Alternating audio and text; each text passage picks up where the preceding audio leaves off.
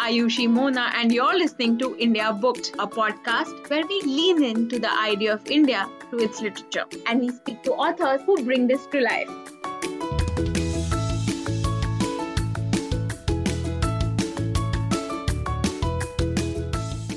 O Rama, son of fortunate Kaushalya, the eastern twilight is breaking. Arise, O tiger among men the daily morning rituals need to be performed. With these stirring lines begins the near ubiquitous Hindu prayer, the Venkatesha Suprabhatam.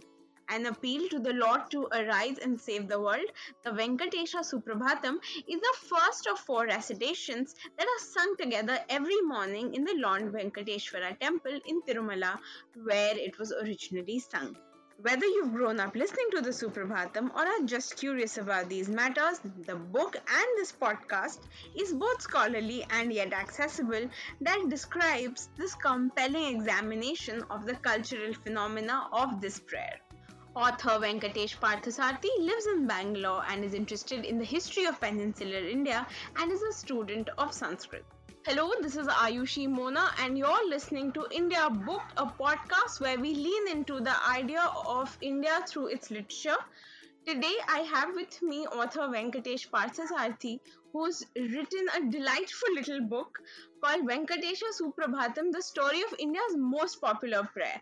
The book's published by Westland and is part a translation of a 14th century Vaishnavite devotional morning prayer, in part a brief biography of its composer, and the story of its association with the temple in Tirupati, and finally how this composition has become the Vaishnavized register through MS Lakshmi's voice and become so ubiquitous.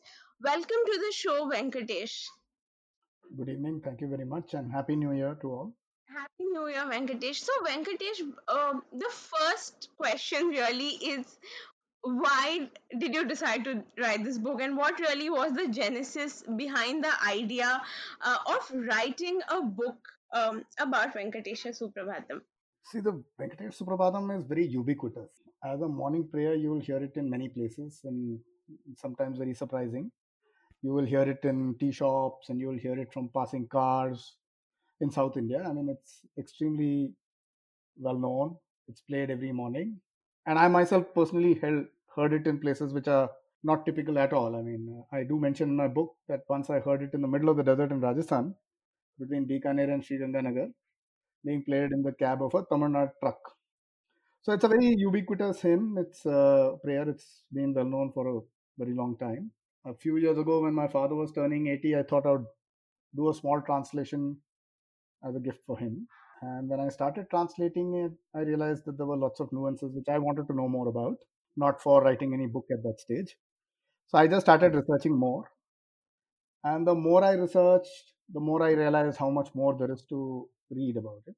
And I kept doing that. And beyond a point, this took a journey of its own. You know, multiple research paths emerged. I wanted to put this whole process to rest. So I spoke to some friends to see if I could get some editor to help me. Through a series of happy accidents, I landed up with Westland, who agreed to publish this other book a couple of years ago. Last two years, giving a shape to this book and uh, it got released in November 2020. Oh, wow, that, that's lovely. You know, I was going to ask you a very uh, sort of interviewer, interviewee kind of question next, but I'm very curious to personally know how did your father uh, respond uh, to your project really? Did he enjoy reading the book? Oh, yeah, yeah he's delighted. He loves it. Uh, so he liked it uh, very much and he's read it quite a few times. He's very happy, but the whole idea beyond a point was not to was to write a book which would appeal to other people, younger people also. So I've got a very young son. So I'm hoping when he becomes slightly older, this would be something which he'd like to read too. So it's not just for people with the, I mean, it's also for people who are young and who are growing up listening to it.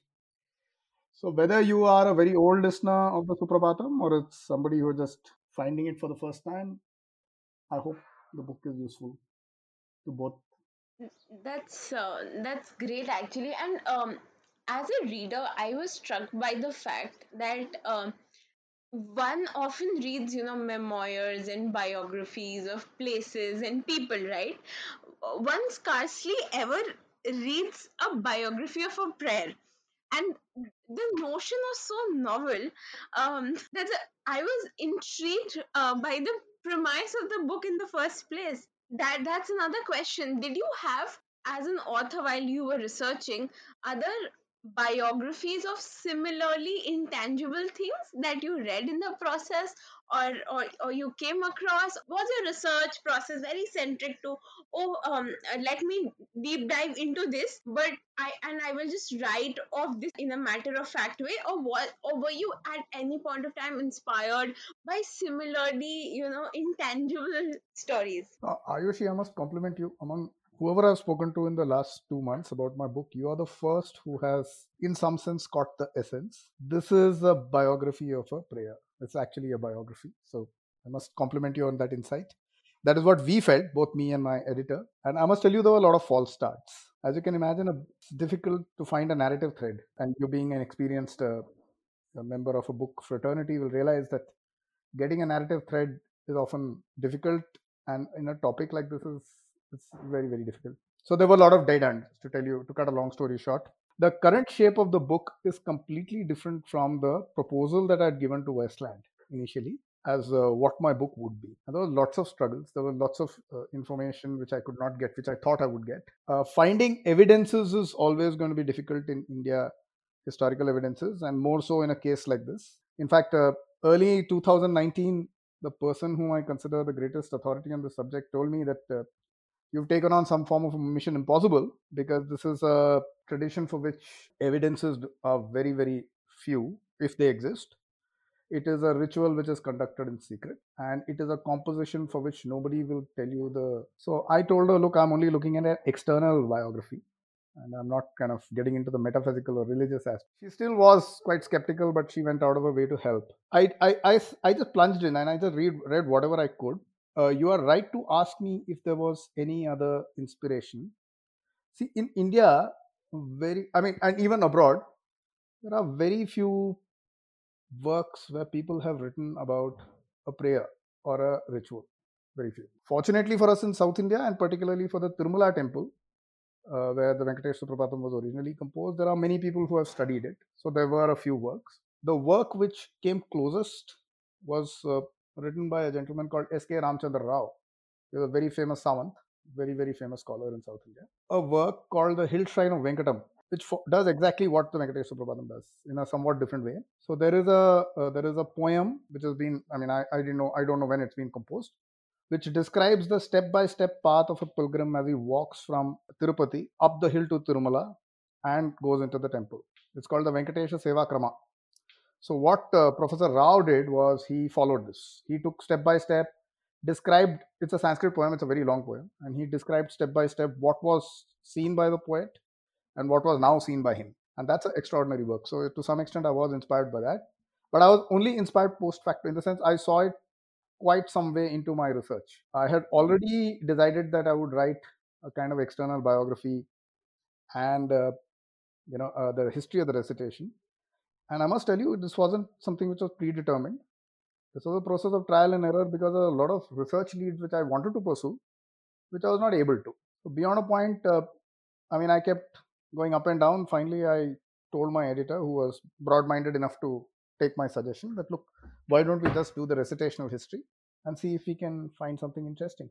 Very interesting. And in fact, uh, for those of you listening to the podcast in, in the introduction, right, I think the first things uh, that, that I remember reading was, uh, and which at least helped me um, sort of get an understanding of the perspective from which I should be reading this book, is that the uh, book really deals and, and I could sort of sense Venkatesh, and this is again my perspective as a reader, the struggles one has when you're not just dealing with words of such power, words of where literal meanings are not adequate at times where uh, you have to where there's so many implications of you know what you call metaphysical and uh, philosophical digressions right? Which is for religious teachers to expound on really. And the struggles of course which you just mentioned in terms of bringing the book to life. For uh, i think any lay person who is the reader of your book. That really helps because it helps set expectations. Oh that i'm going to be reading about this. I'm not going to be reading this prayer to say have a deeper understanding of anything. But but very ironically enough it is even in an external biography and even when you leave metaphysical and the philosophical it does help you achieve an understanding which is spiritual in its own way. And and i think therein lies the beauty of the book. I i'll tell you when i, uh, received the book from westland I, I posted it on on my social media and a lot of people pinged me and said oh you're you're uh, going to be reviewing a religious book. And i told them hang on. Uh, i'm not reviewing this from a religious perspective but but reading the book is actually a spiritual experience even without really directly being a, a religious experience. Well i mean yeah it's uh, no i don't know. See i i'm not a religious person myself at all. Okay. nor do i claim to be. And as i mentioned in my book uh, a lot of the stuff about the book is for traditional and religious teachers to guide people who wish to be so guided.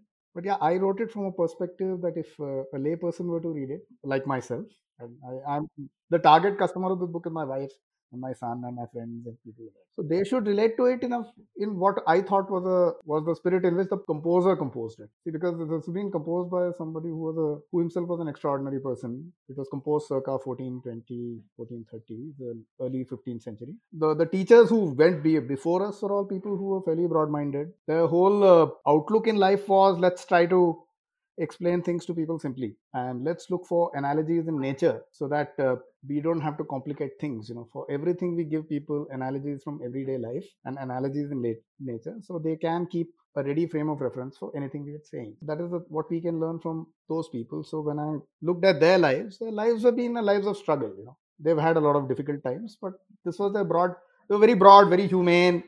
They were not sectarian. They had no nothing about circumstance of you know of birth. They were very broad-minded people who were trying to deliver a universal message. So uh, the least one tried to do, and I don't know whether done it properly or not, is to keep that spirit intact. Wonderful.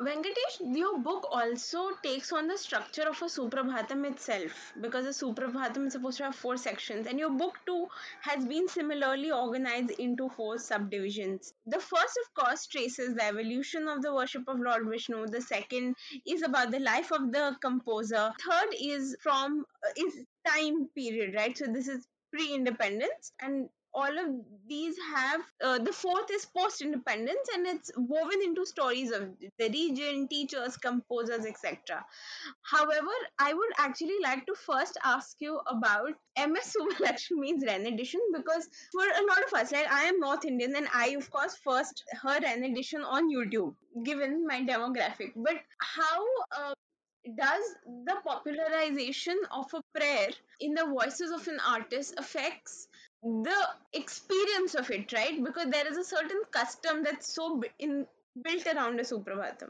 No, look, so thing in this system is there is it's a system which evolves. Okay, so this has to that is, and if you've I mean, you're very familiar with my work and you've laid it out very nicely. And as you can see, the system has evolved with the times. You have to keep changing with the times. All traditions have to evolve with the time if they have to remain relevant. So while uh, the Suprabhatam was a semi-private recitation done in the temple at the turn of independence, the authorities in the temple also realized that look, they need to reach out to more people who may not perhaps be able to come to the temple every day. So even before Supra, MS Subbulakshmi uh, took on the recitation, there was a recording done by the traditional reciter in Tirumala and I've spoken about him and his life. But uh, see, all India around the time of independence, India was also finding new things about itself which it liked, and one of the things that it liked apparently was All India Radio.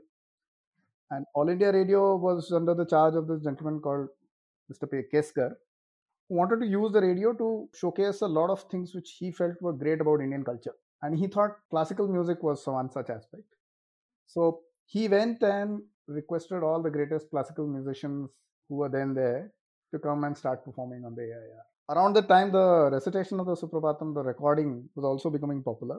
And of course, Lord Venkateshwara has been everybody's favorite god for the past so many for millennia. They decided, AIR decided that a hymn which was so loved had to be recited by a singer who was as loved and beloved as uh, Bharat M.S. Subbulakshmi. So they requested her, and she started the first broadcast in 1958 in Vaikunta Ekadasi Day, and it became a very famous radio broadcast. It was first a radio broadcast, and uh, they started beaming it out of various radio stations, including out of Bombay, because someone I know who was growing up in Maharashtra in the early 60s remembers listening to it in the morning. And by 62, 63, HMV, who were the music company, decided that they should have a proper recording. So they uh, requested her. So she practiced very hard for it. She practiced nine months for it. And along with her daughter, Mrs. Radha Vishwanathan, they practiced regularly three to four days, four hours every day uh, for nine months. And this was not as, as easy, easy as it sounded because Mrs. Vishwanathan was uh, delivering a child at that point, but they just stuck to it. HMV also put their best foot forward and they deputed the leading sound engineer in India, a gentleman called Mr. Sen, to come and do the recording. And this recording was done perfectly in the first take. I mean, they recited it once and it was perfect. But still, to be safe, they did a second take. So this had two initial recordings, and it was released in 1963 at the Radio Sangeet Sammelan. AIR has the Sangeet Sammelan every year. Used to, uh, I don't know about now. It was released by President Radhakrishnan, and uh, I mean, he was trying to help the country recover from the trauma of an earlier Chinese aggression. He articulated a lot of lofty ideals, which were all uh, true. But the fact of the matter is that listening people just loved it. And that's because MS Amma brought her own particular brand of service and devotion. For her, a lot of these things were basically in the in the manner of service, uh, what is called Bhakti Bhava. so she had infused that into this. So it became a great hit. And through the 60s, it just became more and more popular as a recording. And then people started relating to it in different ways. Someone in Rajahmundry in South India started painting each verse, and he did that. Uh, this became a best selling record. I mean, it started being given away free with any two in one that you bought. And by the 90s, this is just uh, one of the largest selling non music records ever. In fact that anecdote where i think uh, you you go around in that cafe in bangalore asking people and and almost everyone hears it. No no actually that's how we arrived at the title of the book. The as i told you the book has undergone a lot of like our many aspects of the tradition which have to evolve this book has also evolved a bit and the current title got no relation to what the original title was which was approved by westland uh, we thought that the original title was not really conveying the mood so there's a friend of mine who's a reasonably well-known journalist. He and I were sitting in the cafe having coffee, and he hadn't heard about it. Though he is a his mother is a South Indian, and he like me grew up in Delhi, so he had no clue. So he said, "यार ये क्या है?" मैंने कहा, "boss बड़ा famous, वो very very famous prayer." अगर मैंने तो कभी नहीं सुना, तो मैंने बोला कि जाके यार सुन ही ले, पूछ ले किसी से भी. So he actually got up and he walked around the cafe and asked everybody, "Have you heard the Venkatesh Suprabhatam?" So everybody, of course, what are you asking? यार मैंने and in the third or the fourth table, one guy actually sang out the first two to him. He said, We listen to it every day. They were shocked. He came and said, Yeah, boss, just keep it simple and just keep the title like this. So I said, Okay. So, yes, it is very popular. It continues to be very popular. And the service in Tirumala is now, you can only attend this service, the Suprabhata Seva, by a lottery. It's not an easy lottery to win, I must tell you, because the number of people who apply for those few places are huge. Must be many many thousands it is a very popular service yes wonderful in fact um i think it, it's section one now if i'm not mistaken where in your book uh, venkatesh where you talk about the whole idol of lord venkateshwara at tirumala and and how and the background for it being self manifested, how it came to be there, um, and the origin story. Uh, how much um, of the the Vedic and Puranic sort of context that you give in the book is something that you sort of knew already? How much research did you really do, and and what were you most fascinated, uh, you know, in your findings? Okay, so Ayushi, now one thing we're all very fortunate about as far as the Tirumala temple goes is it is one of the most studied, I mean, and researched religious establishments, uh, I would say, in the world. So generations of scholars for the last hundred years have done so much great work about many aspects of it. And the history of Tirumala temple has been written with great authority by a number of people from different perspectives and different sources. And all these books are available in the public domain. So really for the history of the Tirumala temple itself, you don't have to do a lot of, I mean, you don't have to do any primary research because there are lots of secondary sources available. Similarly, for his for you know the history of Vaishnavism, the lives of the Alvars, the lives of the Vaishnava Acharyas, and all are all topics which have been heavily researched, studied, and commented with great authority in the last hundred years. I mean, some of the greatest scholars in the land have written about it. So that part is, uh, I mean, was I wouldn't say difficult in the sense that uh, it's all been done by somebody or the other. The life of the Talapaka family itself is of a PhD, a very authoritative PhD by a foremost scholar who's still alive, fortunately, and who guided me. Uh, what was so therefore a lot of material was not difficult to access. What was not easy to access is evidences of the recitation of the hymn uh, of the prayer, and for which I had to do a bit of work. And the kind of things I did was I looked at all of as many manuscript copies of the prayer that I could collect to see if I could find something in the colophons. And uh, again, perhaps my shortcoming. See, I'm an amateur. Okay, you need to be something of an epigraphist to really crack this.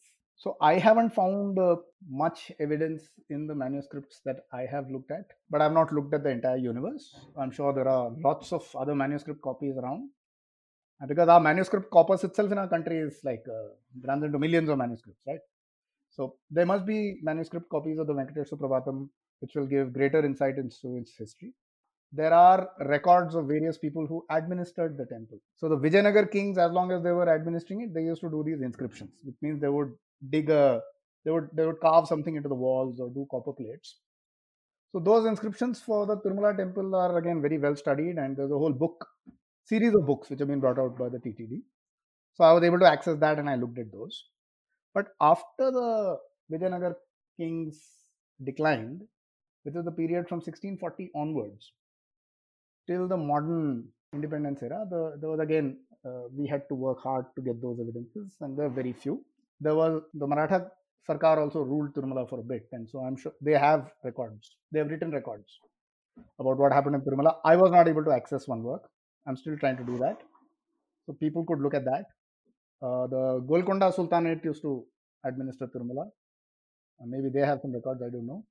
The East India Company definitely did write a report on the Tirumala temple, and uh, I have used that as evidence in some of the things I've spoken about.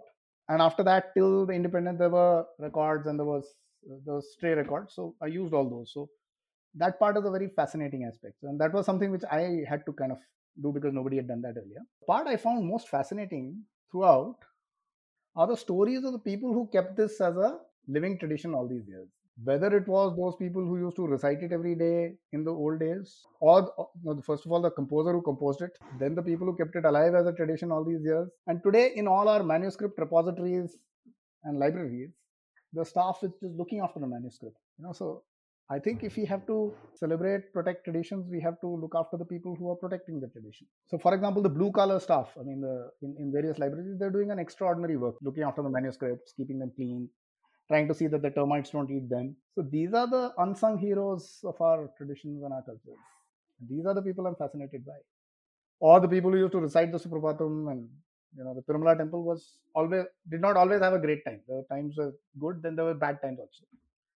But regardless of that, a group of people kept this tradition alive. So we have to I find them inspiring. Venkatesh is a sequel in the offing around uh, around these unheard uh, and unseen voices.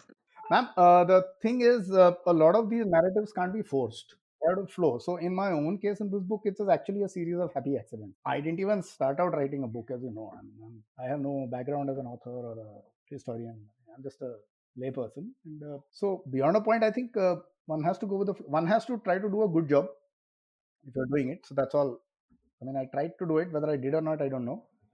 You try to do a good job, and beyond a point, if the story is meant to be told, it will get told. That's what I believe. So, yeah, I'm not seeking to. I am interested in these kind of topics. I'm interested in the history of peninsular India, and I continue to research a lot of, um, as much as I can in these areas. Uh, who knows? no, I think uh, Venkatesh, as a reader, I would say that I enjoyed reading the book. So uh, while it might have been a series of happy accidents, it has made its way into a book to be cherished. And um, and I would also say one of those rare books that you would very happily want to gift to people.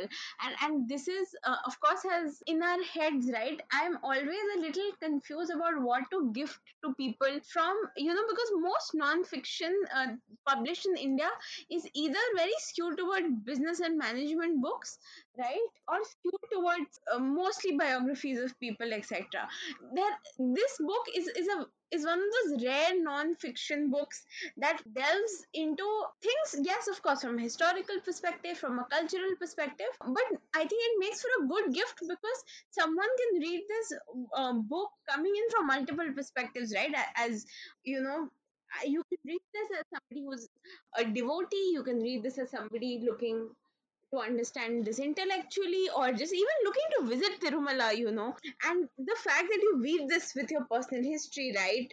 I mean, you talk about your mother's memories of uh, the Suprabhata Seva in the 70s. And of course, the fact that you've written this for um, your loved ones actually makes this even more special, I would say.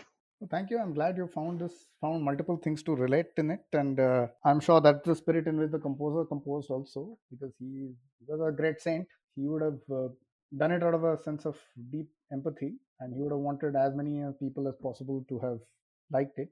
So I think if that is the spirit you have captured in, I think that's what the composer wished of the prayer. I mean, I can't claim to do anything to have done anything dramatic as I as you know I just stumbled on it. If the prayer appeals to you, it has to be a lot to do the with the genius MS Amma and MS Subbulakshmi and all those who kept it alive as a living tradition, and the fact that whoever has composed it and kept it going also have been saved. So I think uh, it's a combination which does its own thing. So I don't have to add to it. Wonderful, and and I think that the way you've broken down verses right? and, and, and for people listening into the podcast right? The, the verses describe every single aspect. Uh, so oh, they take in on everything from say what the amount of lord venkateshwara is to and for those of us you know while i mean everyone has had some learning for sanskrit in school right?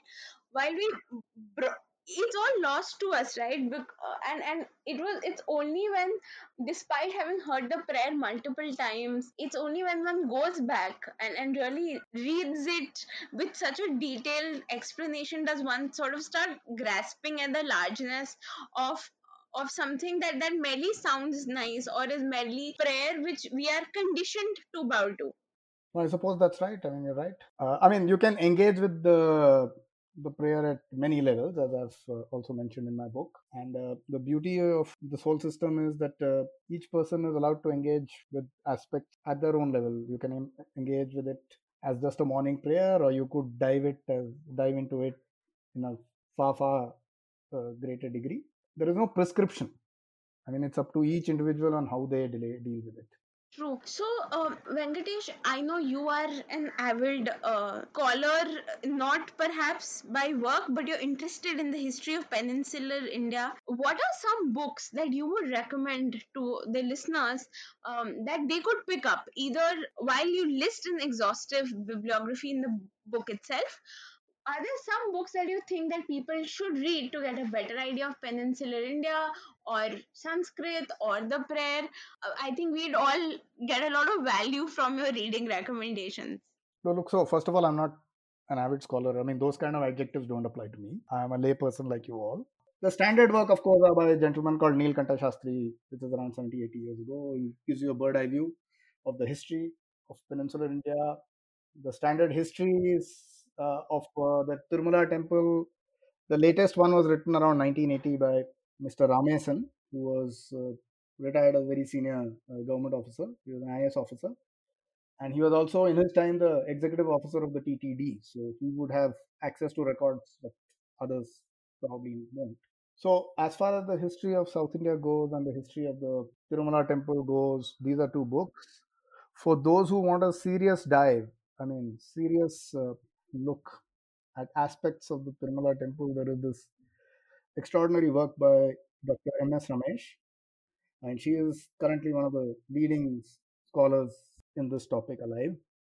It's called the Festivals and Rituals of the Tirumala Temple. I mean, but it's a difficult, it's a tough.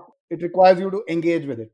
Okay, uh, that's that book. And as I've, I've already mentioned, the Hill Shrine of Venkatam, which is quite, I mean, amazing. So as you're walking up the hill, the author is talking about what someone wrote a few hundred years ago and what the current situation is. I mean, so this was again written a few decades ago, so that itself has changed. But I mean, I found that interesting. But as I said, these are all personal biases. Uh, fortunately for us, all these topics, whether it's the history of peninsular India or the history of Tirumala or various aspects of it, are all very highly researched and lots of books are available. Plus, as I said, uh, of over the last 10 years, there are many history enthusiasts who are writing some wonderful books on various historical topics, not just of peninsular India, but of other parts of India. Also. So I think, uh, really, I mean, I, I'm I'm not an expert at all, so I shouldn't even be making a recommendation. And what I mentioned are the standard works of reference. So you'll have to excuse me. You know, I mean, I, I'm not an expert to kind of recommend one thing or the other. Thank you so much, Venkatesh, and, and thank you for sharing these recommendations and sharing your time with us. To everyone listening to the podcast, I hope you go and pick up a copy. Uh, the book is available at all independent bookstores near you. It's available on Amazon, it's available on Flipkart. Uh, you can follow Western across social media to learn more. As I also mentioned during the podcast, the book would make for an excellent gift, perhaps for your parents, uh, just like uh, Venkatesh wrote it for his father, or uh, for your children if you want them to discover something, or for really anyone else who would be interested in the various inflection points that we spoke of in today's podcast. Uh, so do give the book a read and, and grab yourselves a copy. Once again, Venkatesh, thank you so much for doing this with us. Thank you very much, Ayushi. Uh, thank you for reading the book and thank you for speaking to me.